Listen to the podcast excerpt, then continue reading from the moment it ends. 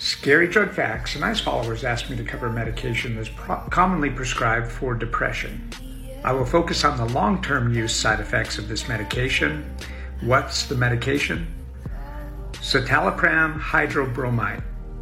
Although there are some serious side effects, uh, pay attention also to the drug drug interactions. I will list the complete list of drugs that should not be taken alongside this medication on the Facebook group Healthcare Disruptors. Link is in the bio.